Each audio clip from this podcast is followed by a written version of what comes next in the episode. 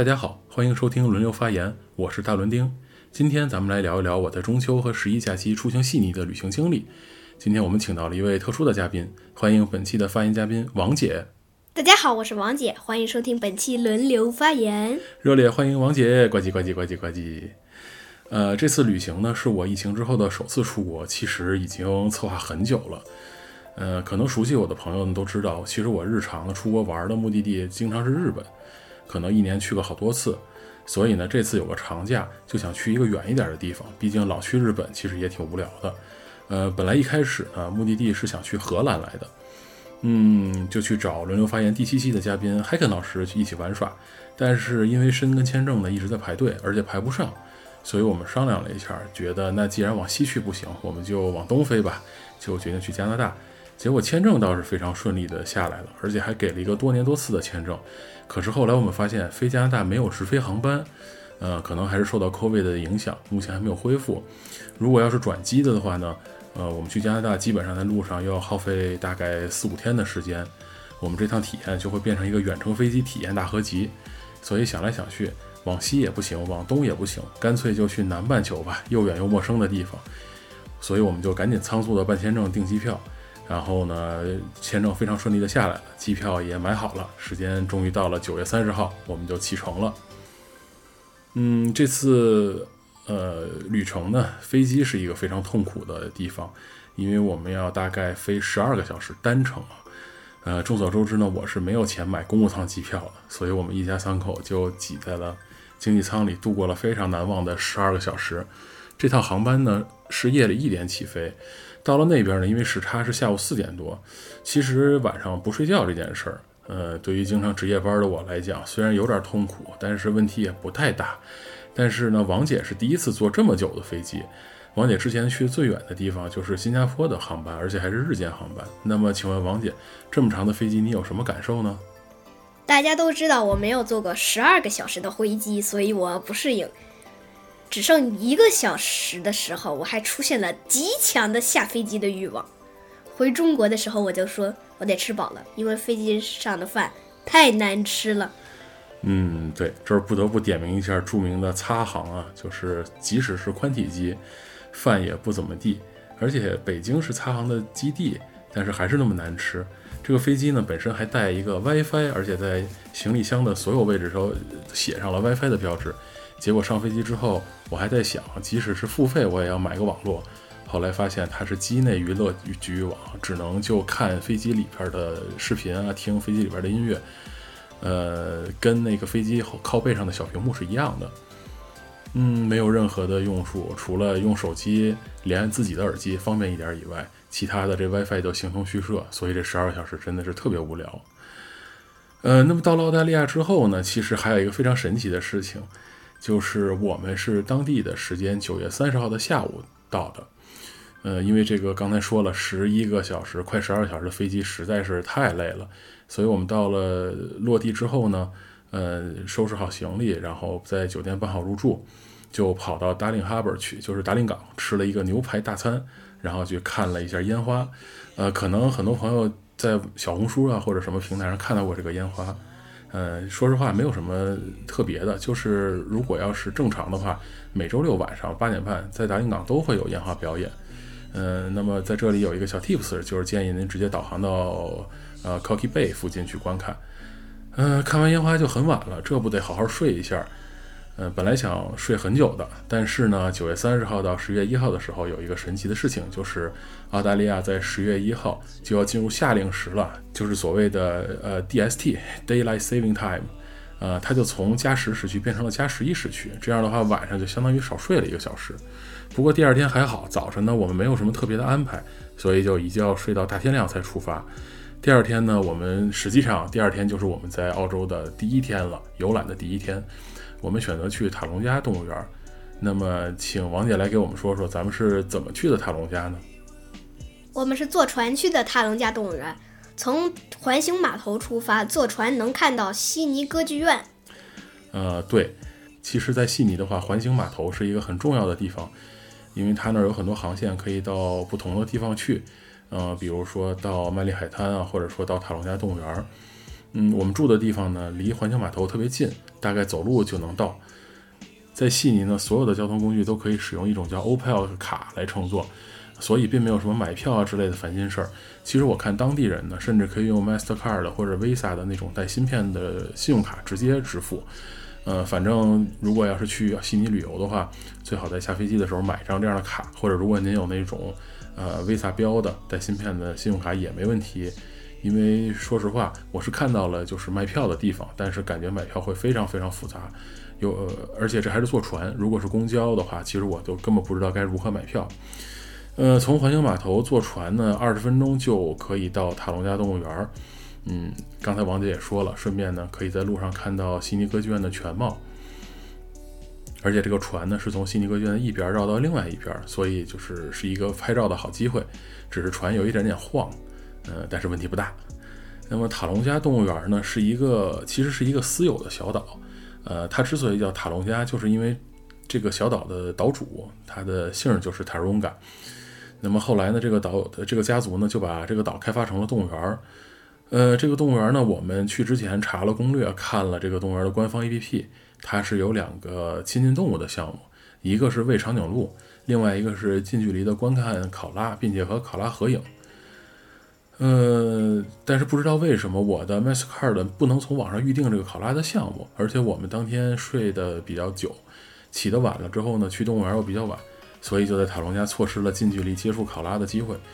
嗯，当时我们就想呢，反正现在根据澳洲的法律，考拉既不能抱也不能摸，所以就无所谓了，什么时候肯定还有机会能看呢。嗯，那么塔隆加地势起伏，所以溜达溜达还挺累，逛了一会儿，其实就已经接近中午快一点了。正好动物园里边有一个吃饭的地方，所以我们就去吃饭了。然后呢，我们就被长嘴鸟袭击了。我们在塔隆加动物园的餐厅吃饭，买了一份炸鸡加薯条。大老师把饭放在桌上去拿餐具，结果一个白色的长嘴鸟就从天上飞下来，叼走了一块炸鸡，然后到一旁悠闲地吃了起来。嗯，是的，我把这个吃的东西放在桌上之后，我就去屋里拿餐具了。回来之后，王姐就跟我说：“说咱们的炸鸡被抢了。”我就在旁边看到了一个白色的、有一个黑色的长嘴的大鸟，正在嘴里叼着炸鸡一口一口吃呢。然后我就问我说：“这个鸟是从哪儿来的呀？”王姐和梅老师说：“就是从天上那个屋顶飞下来，然后叼了炸鸡就跑了，非常的快。”后来我们在坐在那儿吃饭的时候呢，发现。呃，不仅有这种鸟要时刻来抢吃的，还有一种彩色的鸡也来抢我们的午饭。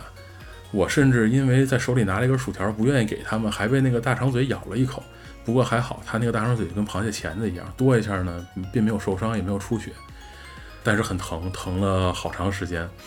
后来我查了一下，这种大长嘴的鸟还是一个保护动物呢，叫澳洲白环。嗯，不过当地人好像因为见的太多了，或者觉得这个鸟实在是太惹人厌了，所以称之为垃圾鸟。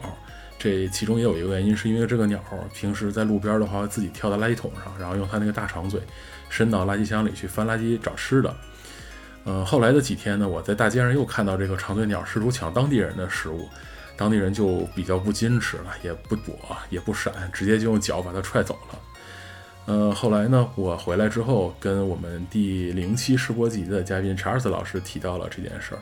查尔斯老师说，这个鸟虽然可恶，但是你也不能把它怎么样。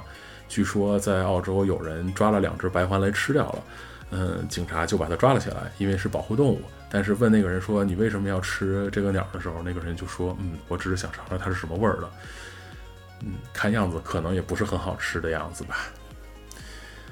嗯，所以呢，我们的第一天行程呢，就在塔隆加动物园待了一天。回来之后，晚上我们吃了个饭，然后就回酒店休息了。其实也是因为之前的呃十一个小时的飞机的呃疲疲惫感还没有消除。那么第二天呢，就是我们在悉尼的第二天，本来呢行程是约了朋友要开车去蓝山那边溜达溜达的，结果不巧朋友家的小朋友生病了。呃，这可怎么办呢？就是蓝山的行程我们还是想去的，但是因为又比较远，这时候梅老师就迅速的打开小红书，搜索澳洲蓝山旅游，结果就从小红书上找到了一个旅行代理，报了一个悉尼当天出发的蓝山一日旅游旅游团。嗯，这个旅游团不用说，肯定都是中国游客去的，所以呢也没有什么语言上的障碍。呃，我们根据旅行社的给的信息呢，第二天一大早就打车去了唐人街的集合点，也是一个酒店的门口，等着导游和司机这两个角色二合一的兄弟开着车来接我们。呃，旅行社当时给我们发的行程单呢是早上八点出发，我估计可能是怕大家磨磨唧唧迟到，或者是以前有过那种通知你们八点出发，结果八点半或者九点人才来齐的这么的经历，这很正常的。所以呢，实际上这个旅行团是八点半才开车出发。到了唐人街呢，我们放眼周围一看，唐人街的饭店好像都不怎么开门，但是早饭又没吃，因为来的太早了。所以呢，梅老师就带着王姐去了麦当劳。我呢觉得，是吧，在国外吃麦当劳，除了苹果派以外，好像也没有什么特别吸引我的地方。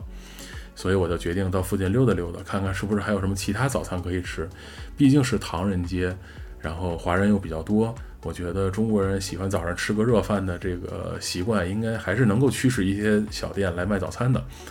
然后就看到了一家开着门、冒着热气的饭店，上面写了三个字“小金陵”，这可好啊，对吧？我是一个精神南京人啊，我就进去看菜单，有烧麦，有什么茶叶蛋、大包子之类的，买了一大堆回去和梅老师和王姐分享。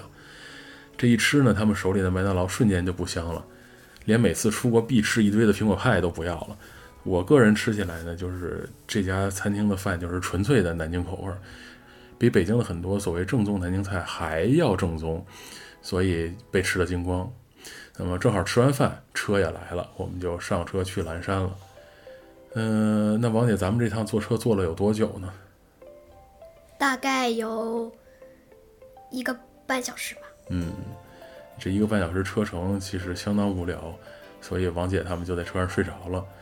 嗯，这一路呢，除了因为悉尼多山的这个地形有些起起伏伏、颠颠簸簸，其他的实在是没什么特别的。我呢，因为上车最晚，所以后边没有地儿了，就坐在了副驾的位置，开始和司机和导游二合一的大哥们聊天儿。嗯，和大哥相聊甚欢，聊到了一些悉尼的风土人情啊，买东西购物的一些事情。嗯，我们在路上呢，在悉尼街头看到了很多国产车，就是比如说长城的哈弗啊。或者 H 六啊，然后还有什么长城炮之类的，我就问了一下大哥，我说这车在国外是不是特别便宜？大哥跟我说要四万多澳币一辆，我一想比国内还贵了好多，真是令人叹为观止。那么经过一个半小时的无聊旅程呢，就到了蓝山了。那么就要乘坐最著名的观光缆车，它这的观光缆车呢分为三个颜色、三条路线，分别是红、黄、蓝三条线。导游大哥建议我们先坐红色，因为红色是最刺激的，那也就是在我心中最恐怖的那一个。请王姐给大家介绍一下这个恐怖的红色缆车。这个缆车呢，是一个斜的轨道，但它并不是上面吊着的，是一个轨道，然后这个缆车往下这么顺着走，四十五度角。嗯，对，这个缆车特别陡。是一个呃，以前在这边挖矿的那么一个矿山的这个矿山车改的，所以呢，显然矿山车也不用考虑舒适，也不用考虑是不是恐怖啊之类的，只要能迅速的把矿业工人送到矿底就可以了。呃，这个车其实还是蛮恐怖的，坐在第一排的话，尤其会觉得就整个是垂直的往山下走，但其实角度并没有那么大，而且车里呢，为了防止游客恐慌，它的座椅是后倾的，所以坐着它到山底。就没有那么恐怖了，当然也很快，可能整整趟缆车只有一分钟或者两分钟的样子，我们就到了。到了山底之后，有一些山中小径可以走来走去。嗯，走来走去之后呢，就可以坐另外的缆车回到刚才这个缆车出发的总站了，那就是著名的蓝山游客中心。呃，其实我们算上早晨的等车，呃，在路上的时间，然后加上。红色的缆车，然后加上其他颜色缆车，再加上山中小径的漫步，到了那个时候就已经快要一点了，所以又到了午饭时间。那么坐完缆车之后，我们到了游客中心吃了著名的什么呢？热狗加 cheese and onion。对，这是好像不管是在点评上还是导游自己都很推荐的一个蓝山的小吃。吃完这些东西之后，我就。我们就驱车到蓝山脚下的一个小镇，这个小镇可以说是个纯粹的旅游景点，出售一些旅游景点特产，比如羊驼毛制作的围巾之类的。这个可能在别的旅游景点真的不常见。另外就是一家非常著名的巧克力冰淇淋店。嗯嗯，据说这个巧克力冰淇淋店是开了很久很久，而且在当地非常的有名。呃，如果是日常旅游旺季去的话，可能就会人特别特别多，然后排很长的队。但那天我们去的时候，其实排的队伍并没有那么长，所以我们很快就买到了冰激凌。那么，请问王姐，他们家的冰激凌好吃吗？我觉得挺好吃的，因为我觉得那个所有味道的冰激凌都比较甜，不像其他家的冰激凌可能巧克力味的有点。嗯。那么吃完了冰激凌，顺着这个小镇逛了逛，啊，我们下一步的行程其实还蛮近的，就是要去悉尼动物园了。呃，说到悉尼动物园，就是 Sydney Zoo 的话，其实如果要是说在悉尼的动物园，那有很多个。呃，这个 Sydney Zoo 呢，算是比较新的一个，刚开了没几年。据导游大哥说啊，是因为悉尼的东部、南部、北部都有动物园，但西边没有，所以政府就决定盖一个。这就是悉尼 Zoo 的来由。那么悉尼动物园相对来讲比塔隆加要小很多。嗯。因为呢，这个我们报的这个团的安排，所以在塔隆加没有看到的考拉，我们就在这里近距离观察到了，而且还可以近距离的合影。呃，但是刚才也说了，由于法律的规定，呃，现在考拉就是既不能摸也不能抱的，所以呢，我们就只能在考拉所栖息的树边上，然后和它近距离合影。那么王姐还拍到了全团唯一一张被考拉注视的照片。王姐觉得考拉可爱吗？我觉得。这几只考拉都是非常可爱的，嗯，而且我们还发现了一个平时可能比较错误的认知，就是大家都觉得考拉抱着树吃完了睡，睡完了吃是一个很慢的动物，但实际上考拉行动还是挺快的。就是为了和大家拍照，所以饲养员拿了一只桉树叶在考拉的前面摆活摆活，让它爬到另外一个树枝。那考拉很快的伸出爪子爬过去了，动作十分敏捷。那么这个动物园里呢，除了考拉，然后当然还有澳洲不可或缺的袋鼠，而且大的小的都有。嗯，那么大袋鼠呢，看着还是非常的刚子的，一身的腱子肉，那个感觉就像一拳或者一脚就能把我打死。小袋鼠就蛮可爱的，我们甚至还看到了，嗯，肚子上的袋子里揣着个小小袋鼠的袋鼠妈妈，就非常的可爱。在这里，我们又遇到了之前提到过的那个长嘴鸟——澳洲白环，但是因为我们没有吃东西，所以没有被长嘴鸟攻击。嗯，是的，在这里我们就发现又是满地的长嘴鸟，而且还是会有那种像刷了漆一样的彩色的鸡。为了防止被它们袭击，这次我们就什么都没买，嗯，只买了水。喝水是不会被它们袭击的，它们好像不太喜欢喝人类的饮料这种东西。嗯，逛完悉尼动物园之后呢，我们就往回走了。当然，路路漫漫，又开了小一个小时，终于又回到了唐人街的那个上车点。于是跟司机道别之后，嗯，我们就去找饭。当天晚上呢，梅老师表示吃了几天西餐啊，实在是吃不动了。西餐又重油又重脂，然后味道也比较重。梅老师是一个恋家的人，他决定找点中餐吃。嗯，我本来想的呢，唐人街那当然是中国人最多了，肯定中餐馆也最多。结果那几个看着还不错的中餐馆排大队排着，好像都要排几个小时都进不去。最后找来找去，又翻点评，又翻 Google Review，然后溜达来溜达去，终于找到了一家泰国餐馆。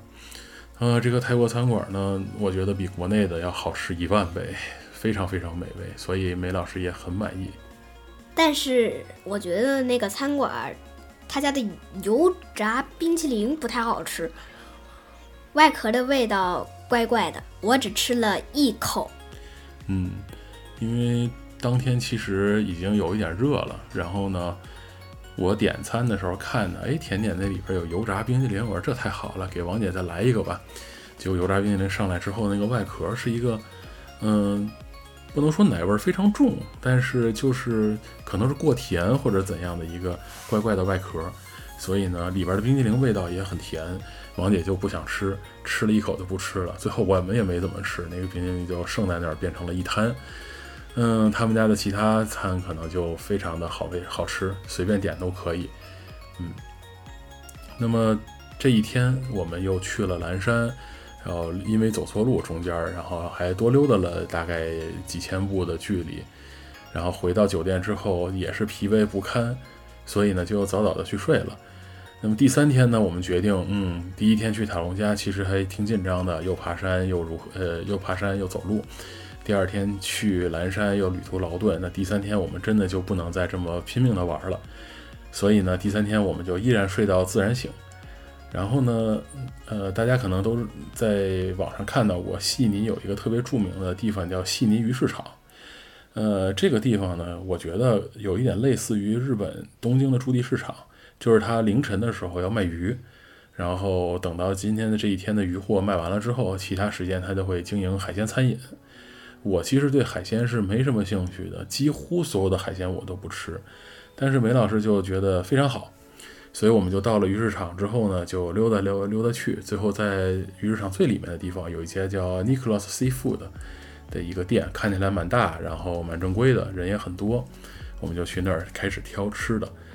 嗯，一进去之后就看到一些像水族箱一样的柜子，里面有巨大的龙虾，所以我们就直接来了一只。呃，称完重之后，店员还问：“哎，你要不要拎着龙虾头拍个照什么的？”那当然好了，那个龙虾比我的胳膊还长，我就拿起来拍了张照片。但是梅老师和王姐就算了，他们好像比较害怕的样子。其他的呢，就是他店里还卖一些成品，比如什么炸鱼薯条啊，然后还有一些贝壳类的，你也可以让他烹饪。嗯，吃的东西非常好，但是呢，我们为了看风景，也为了空气好，我们就坐在户外的桌子上。结果没过一会儿，就鸟又来了。嗯，在户外的餐桌吃东西的时候，很多海鸥试图抢我们的薯条吃。虽然呢，在吃饭的各个地点都贴了 “Don't feed the bird”（ 不要喂鸟）这个标语，但是海鸥会自己跑来吃。只要有一只海鸥吃到了薯条，就会引来一大群，非常可恶。而且那里也有那个澳洲白环。是的，就好像世界各地说各种语言的海鸥的终极梦想就是去码头整点薯条。所以呢，我们在鱼市场吃薯条的时候，我真是后悔啊！为什么要点这个？海鸥就不停的来抢。嗯，如果你要把薯条扔在地上的话。海鸥就会引来更多的海鸥，它们吃完地上还会上桌抢，所以那个我就明白了为什么 don't feed the bird。但是，嗯，总之一边吃一边轰海鸥，这顿饭吃的除了大龙虾以外也没有什么特别的。所以吃完之后呢，为了防止继续被海鸥攻击，我们就赶紧离开了这个地方。那么当天下午呢，我们的安排是去邦迪海滩，呃，这是一个非常大的海滩。然后海滩的两边是岩石，中间是很大的沙滩。呃，如果没记错的话，就是 B 站有一个摄影 UP 主叫做顾俊，就是大胡子哥，他有的时候拍的一些器材评测啊或者样片，就是在邦迪海滩拍的。嗯，这个海滩在我看来呢，非常像是香港的泉水湾，因为两边还都盖了豪宅，呃，中间是很细腻的沙滩和碧蓝的海水。嗯，在以前呢，王姐就特别喜欢大海，每次带她去青岛啊，或者是去什么秦皇岛啊，或者海南三亚之类的地方，她都能在海边玩一天，不仅要在水里扑腾，还要玩沙子，所以呢，就直接在海滩上待了一下一下午，嗯，以至于呢晒黑了一个色号。当时有很大的海浪，手上呢我有沙子，因为玩沙子了嘛，我就冲不下去了，我就在浪里这样冲。嗯，呃，那个海滩呢，其实浪还是蛮大的，所以其实，在海里游泳还是需要注意安全。海滩的安全措施做得也比较好，它有两个牌子，就是指定说你要游泳的话呢，就在这两个牌子中间的范围来游泳。嗯，我们玩沙子的时候呢，就看见一个救生员突然开着一个小沙滩车到了海边，然后抄起车上的冲浪板就开始趴在冲浪板上往海里游，速度特别快。很快就到了一个我们远远的看就像在非常正常的游泳的一个人旁边，然后就把那个人扛起来放在冲浪板上，然后又滑了回来。后来听旁边的人说呢，那个人是因为浪太大了游不回来了，但是外人看起来真的是什么危险都没有。那个人也没有求救，也不像是有溺水的模样。幸好救生员经验丰富，把他拉回来了。嗯，对了，这里还需要提一点呢，就是去 邦迪海滩呢是比较远的，呃，坐船是到不了的，他需要坐一个三百三十三路公交车，这个车在 CBD 地区随处可见，呃，坐车要一个小时，非常非常远，来回要两个多小时。嗯，所以我们当天下午玩完之后回来，王姐挖沙子玩水也累了，然后梅兰在沙滩上和我一起晒了一下午，也都蔫了。甚至都没有力气去找餐厅，所以就在酒店对面的便利店里买了点三明治对付过去了。嗯，这里还有一个小 tips，就是如果是晴天的话，邦迪海滩包括一些比较空旷的地带，其实阳光的强度是非常非常之强的。所以如果要去那边旅行的话，建议你备一个墨镜，嗯，非常有用。否则的话，看完那一天那一下午的阳光普照的沙滩之后，回来看什么都是绿的，啊。那么第三天呢，就这样过去了。之后的一天呢，我们决定去参观悉尼大学。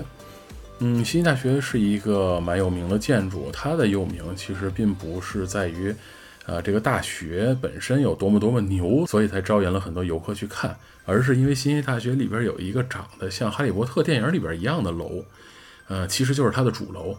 整体风格在我看来，就是一种结合了巴洛克和斯大林建筑的一种。横向很长，但是不高，有很多尖尖角的楼。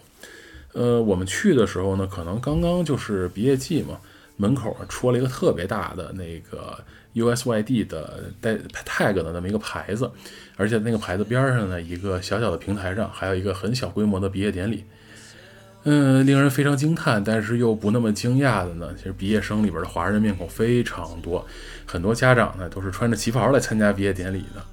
嗯，那么也祝他们毕业愉快。其实我听说信息大学压力还是蛮重的，是非常卷的一个大学。它的这个呃缩写 USYD，在网上看已经变成了 You Sleep You Die 的一个缩写了。去完悉尼大学呢，就和梅老师的朋友去了曼丽海滩。这一天天气不好，风非常大，去曼丽海滩的船。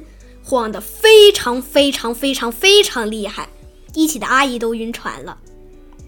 因为风大，海滩也关闭了，没有救生员，也不能游泳。确实，浪实在太大了，也没办法游泳。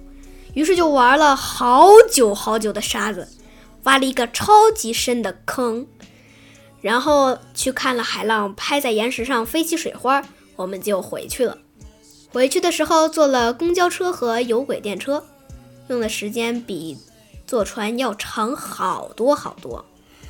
嗯，是的，呃，因为去的时候呢，其实那天风很大，所以浪就已经非常的厉害了。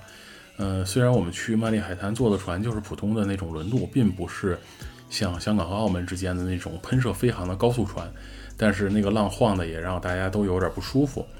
嗯，一起同去的那位朋友呢，就是甚至觉得有点晕船，所以回去的时候我们就坚决不坐船了，我们就开始选择坐呃公交车，然后倒轨道交通回去。刚刚好这个轨道交通还从那个著名的海湾大桥上穿了过去，所以我们还得以在比较高的地方看到了悉尼歌剧院。嗯，不过就是因为这个海滩实际上是在环球码头所在的那个海岸的另一边，所以，呃，如果你不坐船的话，其实去曼丽海滩如果选择地面公交是非常非常费时间的，还有可能有堵车的问题。如果要是天气好的话，还是强烈建议坐船。呃，那天晚上回去之后呢，呃，一样，因为非常的疲惫，所以我们也没有整什么特别正式的吃的，也是。在附近的小店买了点吃的，然后就对付过去了。嗯，值得一提的是，我们住的那个酒店其实房间还是挺好的，所以呢，至少睡眠起来没有什么问题，也很安静。所以这一天的夜里就又在安睡当中度过了。嗯，那么其实我们并没有去太多地方哈，就是去了动物园，去了蓝山，然后去了海滩，去了大学。那么实际上这会儿呢，就来到了旅程的最后一天了。因为假期就这么长，我们想在那儿待很久，甚至我们还想过要自驾大洋路去一些别的城市，当然就没有办法实现了。那么最后一天其实比较麻烦的呢，就是我们的房间就要退了。嗯，但是我们按照之前的经验呢，就是可以把行李寄存在酒店里，然后退完房出去玩，等到准备去机场的时候再回来拿。所以我们就这样照办，把行李一寄存，就去了离酒店不远的一个公园，叫海德公园转悠。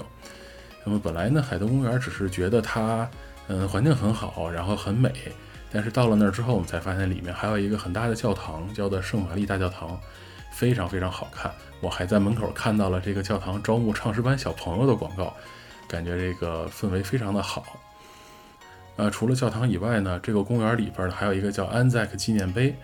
那么其实悉尼还有一个大桥叫安塞克大桥，Anzac 是 Australia New Zealand Army Corps 的缩写，就是新奥联军。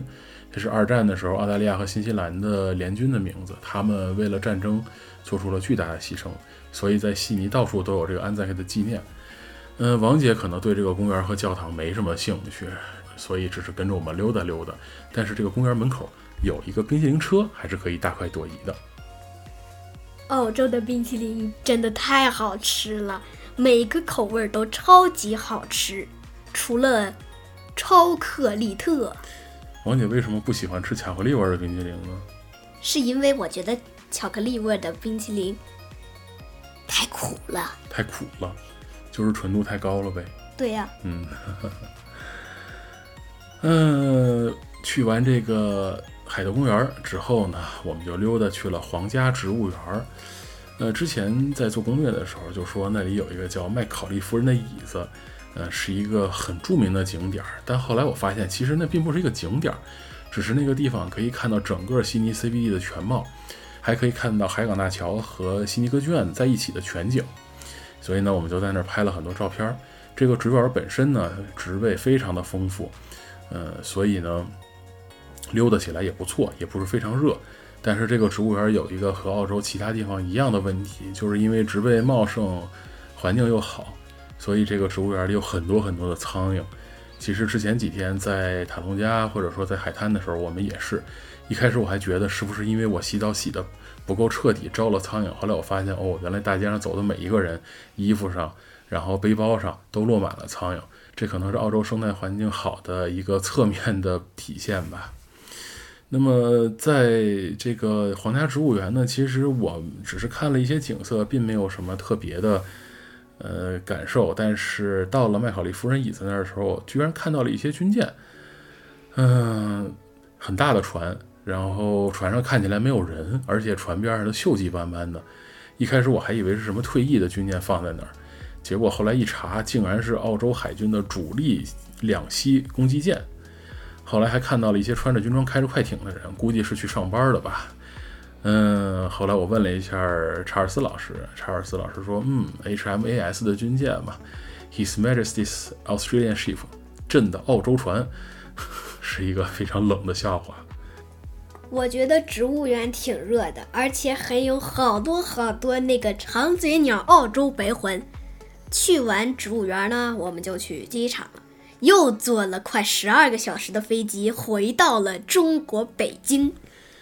嗯，是的呢，我们又经历了十二个小时的非常悲痛的飞机之旅，终于回到了伟大祖国的北京。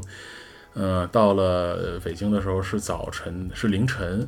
然后因为澳大利亚当时已经是夏天了，所以我们到了北京之后还是短衣短袖的打扮，就觉得有点冷，但是还好。并没有特别的冷，所以赶紧坚持的跑到了航站楼里，拿到了行李，换上了长衣长裤。嗯，这趟旅行就结束了。中间其实还有小插曲，就是我在入关和入关澳大利亚和回到呃国内的时候呢，都在这个入境检验的地方出了点小差错，差点被关了小黑屋。不过这些经历呢，可能会放到之后我们的一些节目里来讲，期待大家的收听。那么，其实我们这趟旅程到这里就结束了。这趟旅行呢，相当的随性，呃，它其实并没有什么成文的旅行计划，也没有什么目的性，完全就是为了休闲。但是，好像有一位叫熊果的哲人曾经说过，做事没有目的性，并不代表做事没有意义。嗯，所以休闲也是这趟旅行的非常重大的一个意义吧。总的来说呢，我还是挺喜欢悉尼这个地方的。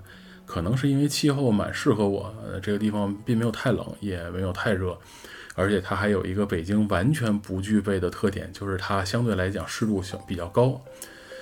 嗯，这趟旅程唯一的不好就是这两趟十一个多小时，接近十二个小时的飞行。嗯，这个飞行时长让我萌生了以后要出门坐长途飞机的话，一定要买公务舱的想法。但是后来我回来看了看价格，这个想法顿时又缩回去了。这趟旅程几乎所有方面都是完美的，我非常期待下一个假期继续远程旅行。那么这趟旅行呢，我的主要工作就是跟各种工作人员交流，然后去买公交卡，然后去查找路线，然后带着梅老师和王姐到处玩，还要帮他们拍照。这次出门之前呢，再三纠结，我没有带我的笔记本电脑，完全是一副就算单位有事上了天，我也等我回去再说的样子。那么笔记本的重量呢，我也没有闲着，换成了一支长焦镜头。嗯，这趟旅行呢，一共五天，我拍了大概五十个 G，两千多张照片，而且只要是出门，我的必然是双肩背、相机挂机的状态，不错过任何一个瞬间。嗯，所以也拍到了，比如说近距离的考拉呀，还有一些近距离的袋鼠啊之类的。嗯，还有澳洲袋獾，就是那个塔斯马尼亚恶魔的那个动物。如果要是没有带这些装备的话，可能就拍不到了。那么有很长一段时间呢，其实我出门都是尽量带着电脑，因为防止单位有事儿，少带相机。这次我还是想明白了，休假就是休假，工作放一边。喜欢摄影呢，就要好好摄影，否则的话就会留下很多遗憾。嗯，当然呢，这次我也并没有变成一个纯的拍照机器，这是我以前经常干的事情，就什么都拍。比如像在海滩的时候，我其实就没有拍很多什么好看的浪花啊之类，或者浪花拍打岩石的样子，我就把三脚架，呃，加上相机支起来，拍了一段很长很长的空无一人的海浪的景色。嗯，旅途中有很多东西还是要用心去体会，用眼睛去看的。如果一味的只是想用相机记录的话，反而有些很多身临其境的体验感会。被你错失掉。说到底，旅行嘛，体验才是最重要的。和家人一起在异国他乡观赏景色，体验当地生活，才是旅行的真谛。这次旅行我非常的满意，我觉得澳大利亚的饭和甜点都非常的、非常的、非常的好吃。我非常喜欢和考拉互动，而且和考拉照相的时候，除了我，旅行团里的其他人。都是考拉屁股对着他们。对，只有王姐是被考拉注视着拍的照片。那么聊到这里呢，王姐有点累了，我也有点累了。那以上呢就是本期轮流发言的全部内容。如果您喜欢本期节目，欢迎您在评论区积极互动，也欢迎您点赞、收藏、分享本期节目。如果您有什么想对我们说的，或者有什么有趣的选题想在轮流发言聊一聊，也欢迎您在评论区里留言，可能就会成为下一期轮流发言的主题哦。那我们今天就到这里吧，和大家说拜拜，拜拜。希望我还可以第二次甚至第三次来到轮流发言。